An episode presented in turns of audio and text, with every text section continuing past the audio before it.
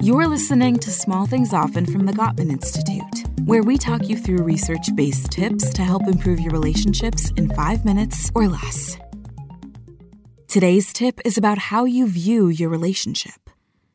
When you talk about your relationship, what do you say?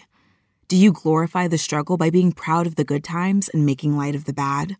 Or do you focus on the disagreements and look back on them with resentment?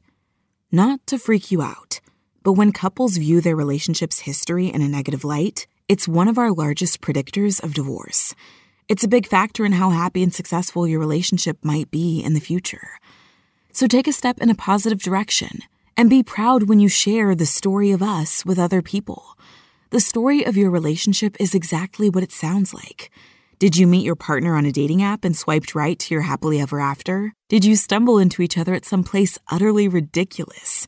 Or were you high school sweethearts? Every couple has a story to tell, and where you met is just the icebreaker, kind of like that first date. What are your favorite memories together? What are the difficulties that you've been through as a couple, and how have you come out on top? How has your relationship changed over time? The answers tell the history and philosophy of your relationship. Couples who have a positive story of us, even if you went through some hard times and even if you still have issues to sort out, are likely to succeed. Here's today's small thing talk to your partner about the things that make you proud to be a couple. Reminisce about something positive that has happened in your relationship or something that you've conquered together. Tune in to the next episode of Small Things Often for another quick tip from the Gottman Institute, helping you maintain and strengthen all of your relationships.